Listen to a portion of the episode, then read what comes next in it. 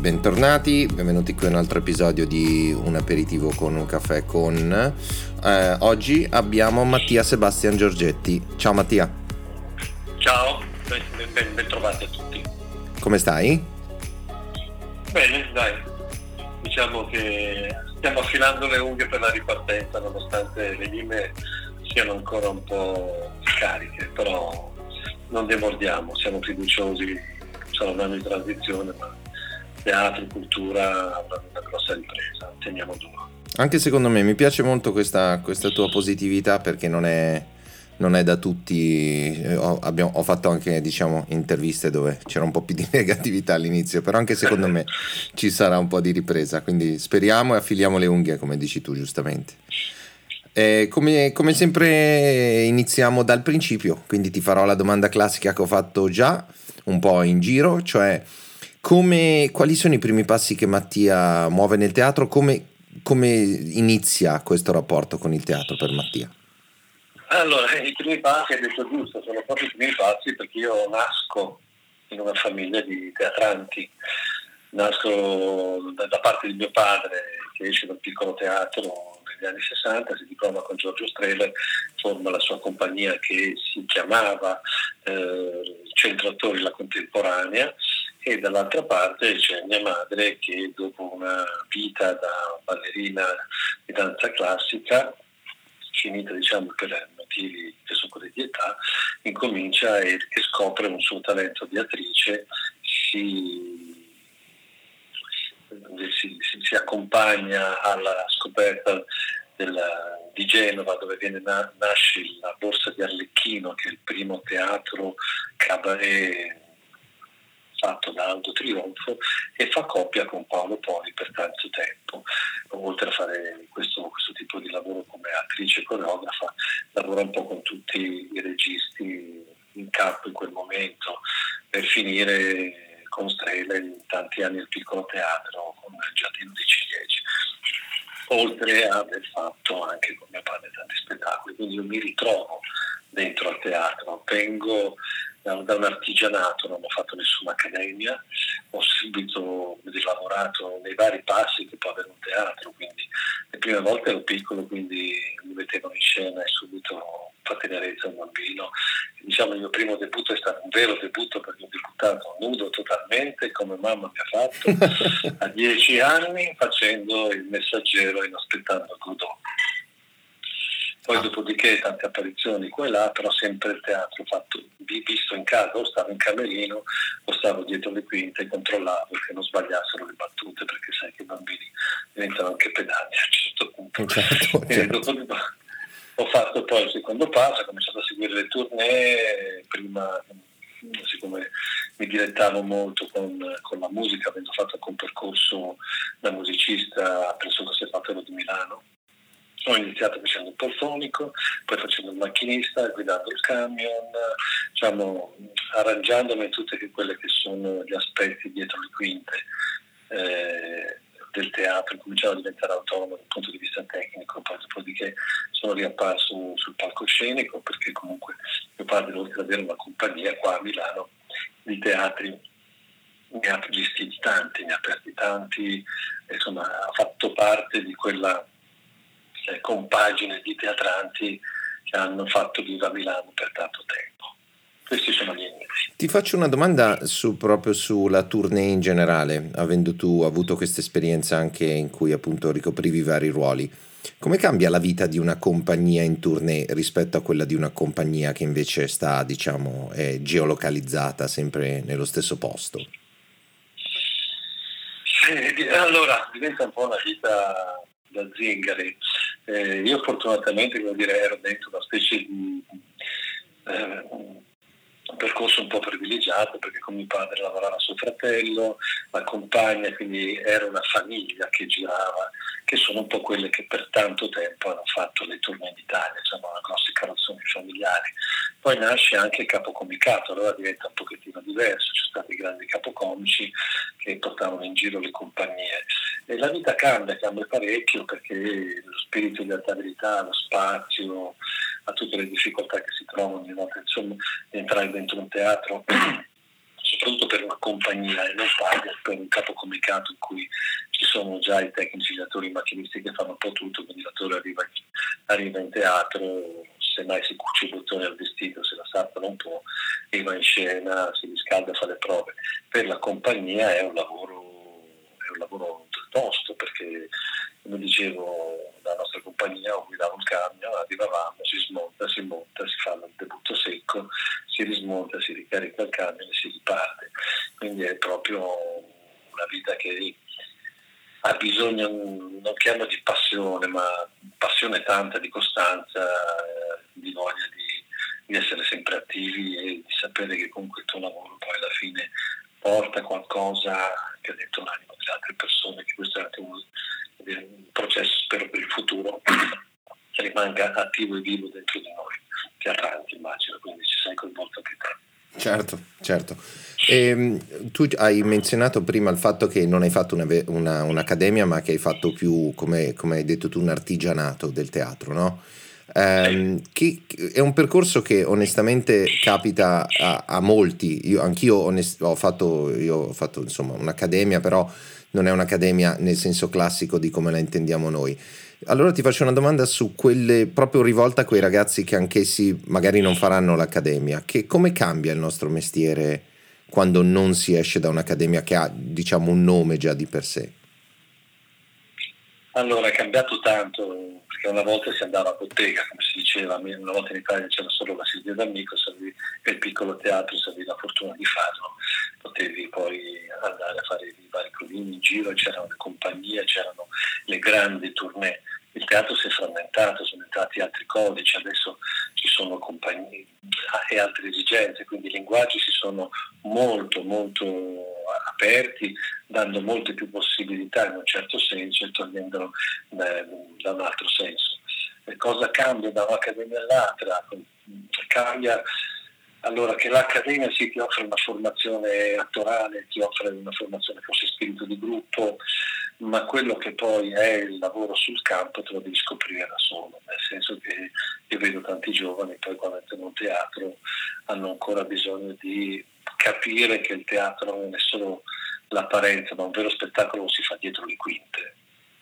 Certo, c'è molto mestiere dietro quello che poi è l'arte in sé. Cioè, quello che si vede è il processo di una compagine che ha una serie di step che vanno rispettati. Se quelli ci sono conosciuti e sono ben fatti, quando vai in scena è l'ultimo step, ma dietro c'è il grande lavoro, lo sforzo, perché comunque non è solo far cultura, è anche mettere in scena un prodotto, quindi bisogna conoscere anche quali sono i gangli produttivi, amministrativi, perché tutti vogliono fare cultura o comunque esplorare noi stessi ed esprimersi, ma per una volta che hai fatto un prodotto lo devi mantenere, vendere, portare in giro e far sì che sia, come dire, l'economia per le persone con cui hai lavorato e per te stesso. Certo, che sia una cosa, un prodotto vendibile anche, tra virgolette, passiamo il termine, non propriamente. Allora, tu hai detto giustamente che è molto lavoro, c'è molto lavoro dietro, c'è molto lavoro di creazione, ma anche appunto burocratico, ci sono vari elementi. Com'è stato questo percorso per te all'inizio, quando hai iniziato a fare il regista e l'attore? Sono stato fortunato perché io già avevo una compagnia formata dentro casa, quindi i primi appoggi per quanto riguarda tutta la struttura amministrativa e di scrittura veniva fatta da un ufficio che aveva già e sapeva fare benissimo il suo mestiere, quindi io ho fatto le prime regie qua a Milano dentro uno spazio che avevamo creato noi che si chiamava Spazio Studio, però c'era tutta una struttura che viaggiava autonomamente. E quindi quindi quello è stato, diciamo, un po' un campo pratica. Un campo pratica, però insomma, siccome mi facevo anche, come dire, attivamente la ricerca di quello che serviva, ho cercato di seguire tutto il processo per poi essere autonomo, perché poi a un certo punto ho fondato la mia compagnia e quindi tutte le beghe me le sono dovute un pochettino capire in questo senso. Poi certo. Dopodiché sono passato alle produzioni internazionali, a quel punto anche lì ho avuto la fortuna sempre di entrare in contesti che hanno fatto quello che andava fatto e lo facevano loro. È un percorso che però comunque che tu sia attore, bravo, non bravo, giovane, non giovane, devi conoscere, perché fa parte di quelle piccole cose che devi mettere nella valigia, come saper appendere un faro e saper stendere un nero, ecco. Certo, io sono d'accordo con te. Una domanda che ti volevo fare proprio in merito a questo inizio, diciamo, di percorso che hai fatto: quali erano gli autori con i quali ti sei confrontato all'inizio? Quali erano quelli che ti affascinavano? Allora, noi siamo nati, dico noi, quando era mio padre, soprattutto con Samuel Beckett, perché come dicevo ho fatto due ragazzi aspettando, quindi gli autori contemporanei del periodo del teatro dell'assurdo: Boris Vian, Arrabal, Ionesco, Mrożek, Beckett, sono quelli che un po' erano più presenti dentro il repertorio di famiglia. Quindi quando io ho deciso di fare il salto con la mia piccola compagnia, ho iniziato con un autore che era dello stesso periodo, ma un pochettino più spostato a Oriente, che era José Triana, con La notte degli assassini, e da lì sono passato Edward Bond, Genet, Heiner Müller, Kurt Brecht, Arrabal, insomma sono rimasto dentro quel contesto. Poi quando ho iniziato il rapporto con l'accademia e con la docenza al Centro Attori, sono anche iniziate così l'esplorazione dei classici, ma perché comunque c'era una forza produttiva e di disponibilità di persone maggiore con cui si poteva lavorare per conoscere i classici. Dall'altro canto invece il percorso che non è autorale ma che è di creativo è quello che ho intrapreso con Tadashi Suzuki ormai 30 anni fa. Parliamo un po' di Suzuki, che è una cosa che è molto, so che per te è una cosa molto professionale, cioè un percorso professionale molto importante, ma è anche una relazione di amicizia con un grande maestro del teatro. Come nasce questo rapporto con Suzuki? Io dicevo all'inizio che non ho fatto nessuna accademia, però diciamo dei grandi maestri li ho avuti, oltre a quelli in famiglia con cui si impara sul campo, che sono stati mia madre e mio padre, rubando proprio come si dice. Negli anni 90 incontriamo Tadashi Suzuki, che invitiamo perché mio padre era direttore artistico del Teatro Olimpico di Vicenza e io ero direttore esecutivo in un certo senso, e lo invitiamo al Teatro Olimpico di Vicenza e lì incontriamo la sua filosofia, che è quella in un certo senso non dell'interscambio, però di avere dei rapporti un filo diversi da quello che chi produce e chi fa lo spettacolo. Quindi lui viene a Vicenza, porta due suoi grandi capolavori che hanno girato tutto il mondo, che sono Dionysos, che è la lettura delle Baccanti, e Elettra. Ma al tempo stesso, prima che noi potessimo presentare il suo spettacolo, dice: ma però voi dovete venire a vedere cosa faccio, capire chi sono. E quindi io vengo spedito in Giappone a fare una sorta di pellegrinaggio di conoscenza di questo signore nel suo eremo, che è questo spazio che si chiama Toga, dove lui con la SCOT, che è la Suzuki Company of Toga, si è ritirato per avere tutto lo spazio disponibile per provare, per poter fare un allenamento, e lì scopro prima di tutto la sua metodologia, che ormai è insegnata in tutto il mondo, e dopodiché scopro che ci sono una filosofia portante per quanto riguarda la gestione del gruppo. Dagli anni 90 incomincia un percorso, lui si è interessato a quello che facevo, comunque ha visto che potevo far parte del suo modo di pensare, sapendo fare un po' tutto sul teatro. Lui non è tanto interessato agli attori, ma è interessato a uomini di teatro che si possono muovere a 360 gradi nel genere teatrale. E quindi ha cominciato a rinvitarmi, ho cominciato a fare avanti e indietro, prima come allievo, dopodiché come affezionato. Il rapporto si è fatto sempre più intenso, finché nel 2010 mi ha chiesto se potevo incominciare, dopo che avevo anche presentato 4 mie produzioni da lui, prima su invito, poi su domanda, nel senso che a un certo punto mi ha proprio chiesto se volevo andare a fare qualcosa di nuovo per lui nei suoi nuovi spazi, e poi nel 2010 mi chiede se posso anche cominciare a dirigere per lui il training internazionale a Toga.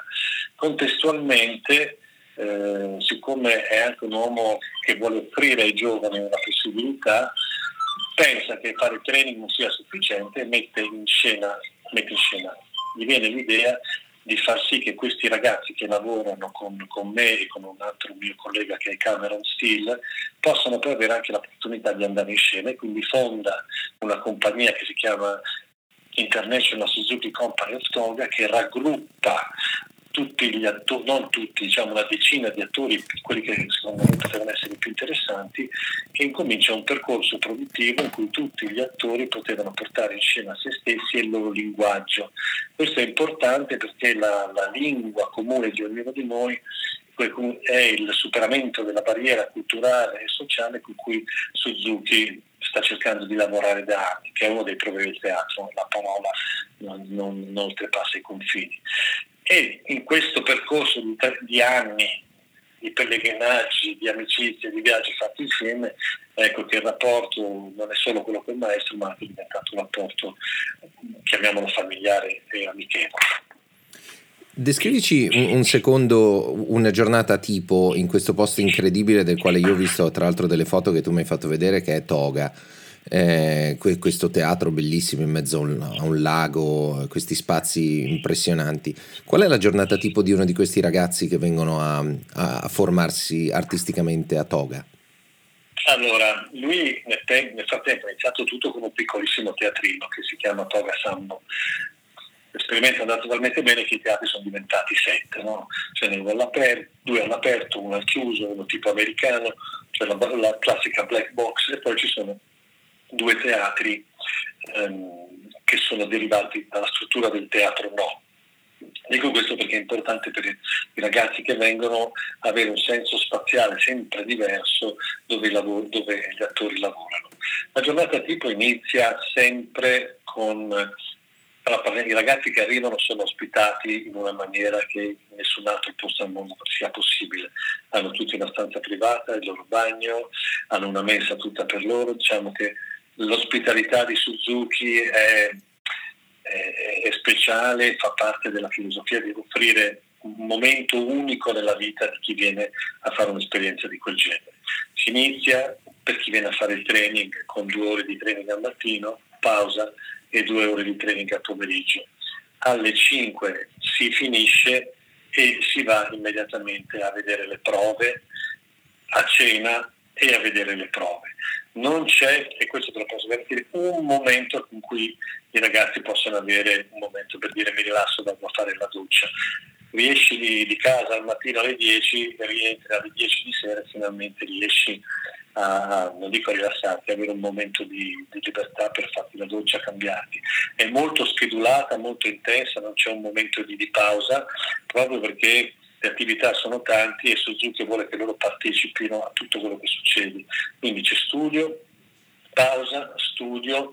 Lui molto spesso viene a training, anche quando lo conduce, è molto generoso con i ragazzi, li invita alle prove e nonostante siano, come potete capire, spettacoli in giapponese o bilingui, che è un po' la sua caratteristica, lui alla fine si dona molto ai ragazzi facendo capire quali sono i feedback che lui sta dando a tutti gli attori usando un interprete che viene lì specialmente per loro, e quello è un momento di grande lezione perché lì senti veramente un maestro come sa lavorare con tutti gli attori, come gli attori necessitino anche di questo momento di interscambio poi alla fine nel dettaglio, a volte molto severo, a volte molto riviaggiano.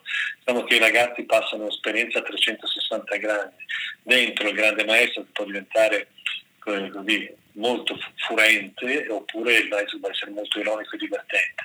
Vedi la concezione di un uomo a 360 gradi e nel frattempo capisci come i suoi attori non siano solo attori, perché fanno tutti i tecnici, fanno da mangiare, gestiscono il ristorante, ti preparano le stanze, quando arrivi ti accolgono, quando riparti vengono tutti a salutarti, che di solito si parte alle 5 del mattino ma escono tutti dal letto per darti l'arrivederci, preparano un party per te quando arrivi, preparano un party quando riparti. Diciamo che il cuore, come dire, si gonfia di calore, di umanità, nonostante nessuno di loro parli inglese, molto pochi, però si crea un legame così forte che l'esperienza è intensa. Tra l'altro, se non sbaglio, tu hai anche diretto la sua compagnia, la Scott. Lui mi ha prestato degli attori. Quando andammo in tournée a Shanghai con il bal soprano con la cantatrice calda, che fu invitata al Festival Act 2014, mi ha dato in dono la sua prima attrice, mi ha detto prova a lavorare con lei, poi ho lavorato, insomma, piano piano mi dava i suoi attori per far sì che i ragazzi giovani vedessero cosa vuol dire lavorare. Non parlo con dei professionisti, parlo con delle cose incredibili di umiltà, di attenzione a tutto quanto, cioè dei veri artisti. No, non ho diretto la Scotto, ho diretto la Iceberg che lui ha creato per me, però ho avuto l'opportunità di lavorare con i suoi primi attori e lì capisci che tipo di strumenti hanno a disposizione queste persone e come sono umili nel seguire anche un regista che non è il loro grande maestro, che però la curiosità di capire cosa succede è sempre presente. E poi comunque danno un tocco a tutto il gruppo che è incredibile per come riescono a manifestare la loro professionalità in ogni momento della vita. Tra l'altro tu un'altra cosa, hai avuto ovviamente la possibilità di confrontarti con lui varie volte. Se potessi, diciamo, fare una cosa pressoché impossibile, cioè riassumere quello che è il pensiero di Suzuki nei suoi feedback con gli attori, su quali sono, diciamo, i concetti sui quali lui tende a tornare più di sovente? Naturalmente tende sempre a tornare su quello che è la metodologia che lui ha creato, ma non per l'aspetto tecnico, quasi mai, ma per l'aspetto del risultato che loro non ottengono. Lui si arrabbia tantissimo quando l'attore non è fresco. In che senso? Quando lui sente non è fresco, nel senso che sente che lui sta ripetendo la parte. Ah, okay. E nonostante tu la possa ripetere per 6 mesi, lui ogni volta vuole sentire che stai usando energia fresca. Io ho lavorato con lui anche come attore, mi ha invitato a fare Albany per il King Lear quando abbiamo festeggiato i 50 anni e lì ti accorgi che lui vuole da te l'essere in quel momento. Se non sei nel momento, non vivi e muori nel momento, ecco, lui si annoia, non sente la partecipazione, non sente la vita, non sente un'energia fresca vitale. Diciamo, questa è la cosa su cui lui punta molto. Poi dopodiché ti dà grandissima libertà interpretativa per fare il tuo percorso, soprattutto con gli attori di cui non potrebbe correggere la lingua. Secondo step che corregge è il giapponese, deve essere perfetto, non fa passare un minimo errore di dizione, perché poi anche musicale non è solo come l'italiano che poi avrà chiuso cose o raddoppi, lì c'è proprio una musicalità che a cui lui arriva dalla sua famiglia, perché suo padre faceva le voci per i burattini Bun, Raku e poi lui ha avuto una grande preparazione per quanto riguarda sia Kabuki che teatro no, quindi il giapponese è una lingua che va rispettata in tutte le sue sfumature.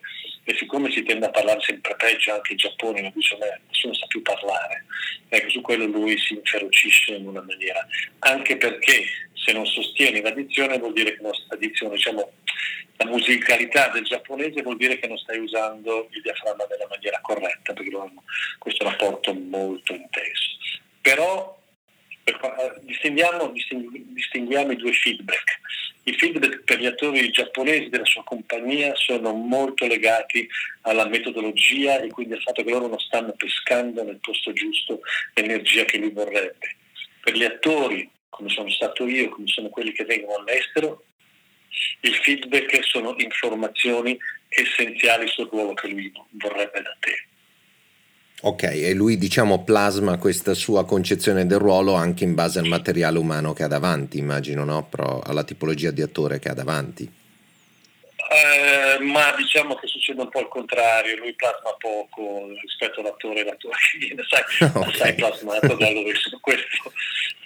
Però è chiaro che ne intravede una sensibilità fatta di anni nel mestiere, ne intravede le potenzialità subito, c'è poco da fare, ecco. Proprio perché parliamo diciamo di vettori, di veicoli proprio artistici come l'attore, volevo portare la conversazione sullo spazio, perché tu mi hai parlato prima di 7 teatri diversi tra di loro, poi hai parlato del Teatro Olimpico di Vicenza, che è un gioiello, secondo me è una cosa molto particolare come teatro. Quanto influisce lo spazio nel lavoro che tu fai come regista?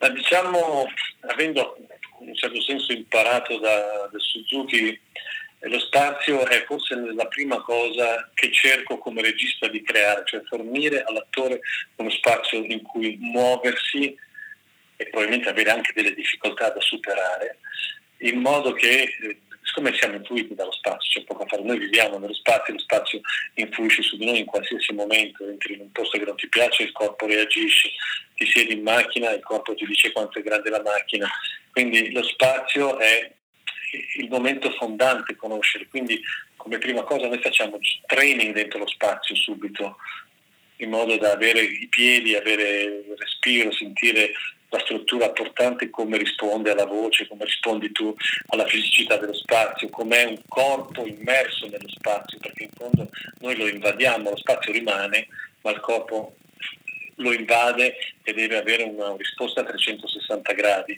Quindi molto spesso quando iniziamo i lavori cerco di determinare dentro di me una spazialità che sia quella dei percorsi che mi creo nella mente, dopodiché lascio agli attori la possibilità di interpretare dentro dei percorsi spaziali che mi interessano. Tu mi hai raccontato l'ultima volta che ci siamo sentiti di un episodio, tra l'altro proprio in uno spazio di Suzuki molto interessante, dove una delle tue attrici praticamente aveva avuto ogni sera un rapporto di dialogo con la natura intorno a sé. Sì. Nel 2009 lui si mette e costruisce un nuovo teatro che chiama Rock Theater. Sai che in Giappone hanno una grande predilezione per le rocce, cioè sì. Ai tempi gli imperatori quando portavano una roccia in regalo a una persona importante, e lì nelle montagne c'è una varietà di rocce, di sassi di fiume, quei sassi di fiume molto, molto interessante. Lui ne ha presi tanti, ha fatto una gran colata di cemento, una specie di esagono in cui ha piantato dentro il cemento le rocce, quindi in mezzo al palcoscenico avevi delle rocce, ne vedi una enorme, e lo ha messo in una cornice di una natura, e mi ha chiesto: senti, voglio vedere cosa ti arrangi a fare in questo spazio qua, e gliele proposte, abbiamo messo in scena la Medea di Heiner Müller. Durante il monologo finale, quando sei contorniato da questa natura anche piuttosto invadente, perché la notte quando accendevi le luci arrivava giù di tutto, specie di zanzare, cioè era una lotta serale, l'attrice verso la fine del monologo di Medea emanava questo grido, che l'attrice è Benedetta Alma, con cui abbiamo lavorato tanto tempo, emanava questa sorta di, neanche di grido, di richiamo come un gabbiano ferito, lunghissimo, e durante tutto il periodo di prove e durante anche le rappresentazioni un uccello gli rispondeva sempre tutte le sere. Tra l'altro, anche a parte la scelta ovviamente dello spettacolo, che si adatta molto bene al contesto nel quale eravate, tu mi hai parlato di una chiave di lettura molto particolare che ha a che fare proprio con un volatile, no? Il punto di vista dello spettacolo che avevi scelto.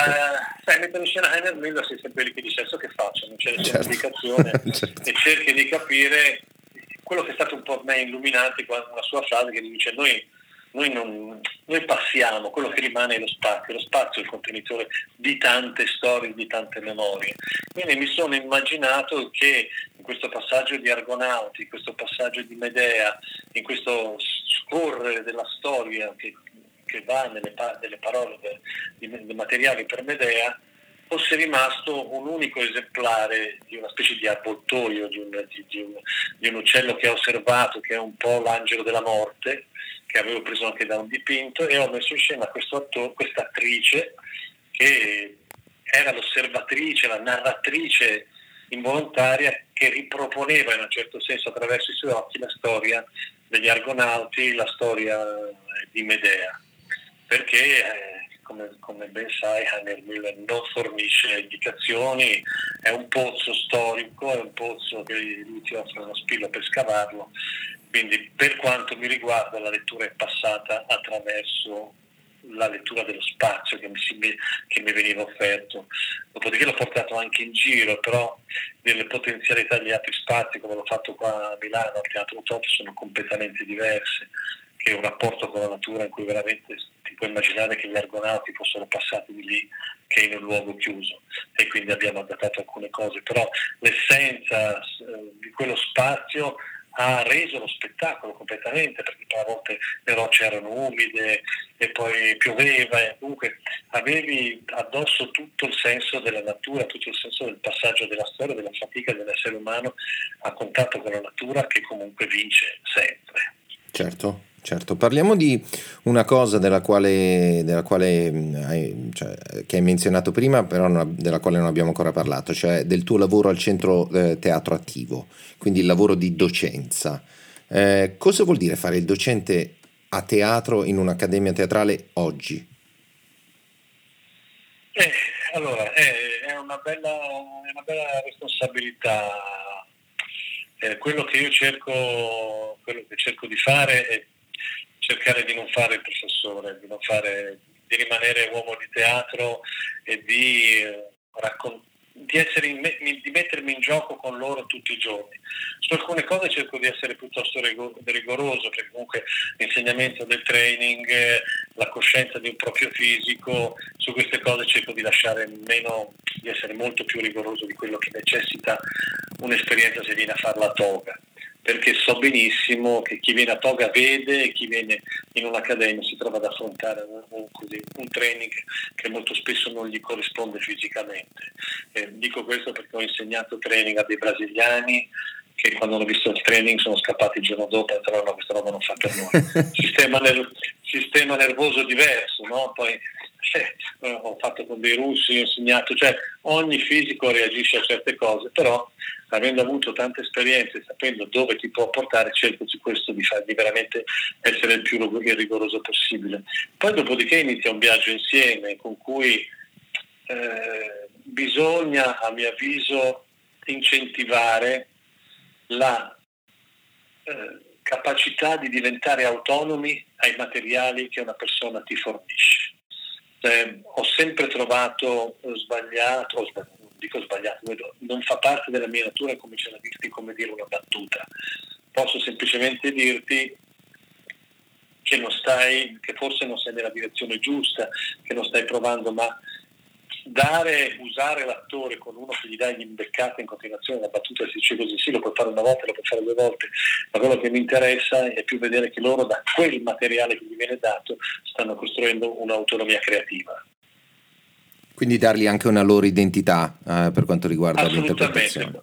Esatto, quello che mi interessa. Io ho fatto tanti provini, anche adesso non voglio parlare di arte scuola, ma ecco, l'identità, quando ho dovuto fare le selezioni anche per Medea o per altri spettacoli che ho portato, là arrivavano attori di cui la cui identità, provenendo dalla stessa scuola, era la stessa, cioè avevano tutti la stessa fototessera in un certo senso. Sì, questa è una cosa che onestamente sento spesso anch'io quando lavoro con alcuni attori, un po' la scuola dalla quale vengono li plasma, ecco, quindi... E quello io ho sempre trovato, no, non ci siamo, cioè per me un attore deve essere uno che ha nella valigia, ha tanti strumenti, io... ho avuto la fortuna di lavorare con due maestri stranieri, un altro devo citare per forza, che è Theodoros Terzopoulos, con cui ho iniziato il percorso nello stesso momento che ho conosciuto Suzuki, e anche Teo, come dire, ha questa capacità di avere dall'attore, capire quali strumenti ha l'attore invece di imporregli, ecco, e questo mi ha sempre, è faticoso, sempre però ho cercato di stimolare e vedere cosa attraverso i ragazzi si possa veramente tirare fuori da loro, e non dirgli: guarda, cieco, si fa così, perché a parte che mi annoio, e poi comunque è stereotipante. Che tipologia di teatro ti ha lasciato come concettualità rispetto a Suzuki? Allora, io ultimamente ho fatto uno spettacolo che si chiamava Storia di Zaino, di un autore italiano che si chiama Tugno Moreschi, col quale abbiamo anche lavorato, però la mia tendenza è quella di non raccontare la storia, cioè se il testo mi racconta troppa storia, non, per me non funziona, non dà spazio al pubblico di mettere insieme i pezzi. Non sto parlando di intellettualismo, cioè che ti devi arrampicare su citazioni e cose, sto proprio parlando che la narrazione teatrale oggi si tende troppo a raccontare una storiella, bisogna invece fornire dei pezzi, un po' come fa un detective privato, mette insieme le fotografie, gli indizi e non dico che crea la sua storia, ma fa le connessioni, le mette insieme, se no il pubblico fa un teatro, va a vedere un teatro che gli fa la pappa pronta. Questo non mi interessa, mi interessa la frammentazione, ma attenzione, una frammentazione che porti a qualcosa, non una frammentazione perché devo fare un discorso ideologico o devo far vedere quanto sono colto come fanno oggi, che non lo sono, però insomma tanti registi oggi si arrogano il diritto di essere super colti e esci dagli spettacoli che sei frustrato perché hanno messo insieme citazioni e non, quindi, una collezione di immagini per ampliare il tuo ventaglio conoscitivo. Più delle volte esci che dici vabbè, ok, uno dei due non si è capito, ecco. Sì, io condivido pienamente questa tua visione perché spesso io esco dal teatro pensando ma non sono abbastanza intelligente per questa roba, quindi esatto. Generalmente quello è il mio feedback. Ti faccio una domanda che facciamo a tutti in conclusione di questi nostri piccoli, di questi miei piccoli, diciamo, episodi, cioè in quarantena ci consigli un libro e un film? Allora, il libro La vita davanti a me di Romain Gary è un romanzo di un giovane che cerca di riappropriarsi della propria vita, che mi ha riportato alla lettura. Io per problemi legati al lavoro ero destinato a leggere sempre teatro, di cui mi ero veramente rotto le scatole, e in questo non mi portava più a leggere un altro tipo di cose. Questo romanzo, a parte il personaggio che va indagato, oltre a leggere il romanzo bisogna anche capire chi era Romain Gary, che è stato un personaggio importante della cultura francese, e poi, ambasciatore, aviatore, poi si suicidò a Place de Gage vestito di rosso per non far vedere sangue. No, è un personaggio particolare, però La vita davanti a me è un romanzo che mi ha riportato alla lettura dei romanzi, anche perché credo che la letteratura sarà il futuro per il teatro. Ahimè, la drammaturgia farà molta fatica, soprattutto perché non hanno la possibilità di sperimentare tutti i giorni la scrittura drammaturgica in una compagnia. E il film è 2001 Odissea nello spazio, la scimmia ieri, la scimmia oggi, il percorso attraverso la macchina che ci ritroviamo adesso, forse sono le uniche cose che ci tengono uniti, e il mistero dell'universo ce l'abbiamo davanti agli occhi tutti i giorni. Quindi mi sembrava un ritorno a Stanley Kubrick, che nonostante l'avesse fatto 30 anni fa, forse di più 40, ha messo insieme un percorso storico che mi viene sempre in mente la scena che picchia l'osso e l'osso che diventa l'astronave. Ecco, è lì la nostra evoluzione, sperando di non tornare a essere l'osso. Sì, è molto strano adesso ritrovarsi in questa situazione. Incredibile come alcuni film, per quanto datati possano essere, non lo sono mai, cioè rimangono universali, o sono una fotografia di quello che siamo. E 2001 Odissea nello spazio senza dubbio è un gran film sul quale tornare in questi giorni di clausura. Assolutamente, una riflessione. Mattia, grazie mille del tuo tempo, grazie mille di questa intervista che è stata veramente molto interessante, e spero di avere occasione di parlare di nuovo, magari di qualche autore specificamente, fare due chiacchiere in merito a qualche opera. Volentieri, quando vuoi. Ti dico, la prossima sarà una cosa di Goldoni. La prossima produzione 2021 che stiamo già lavorando, quindi potrebbe essere fra un po', sto studiando adesso un discorso, non dico il titolo per il momento. Va bene, mi farai sapere tu quando sei pronto e ci facciamo una bella chiacchierata. Sì, volentieri, qualsiasi momento. Fantastico. Grazie Mattia, grazie e buona giornata. Grazie a voi.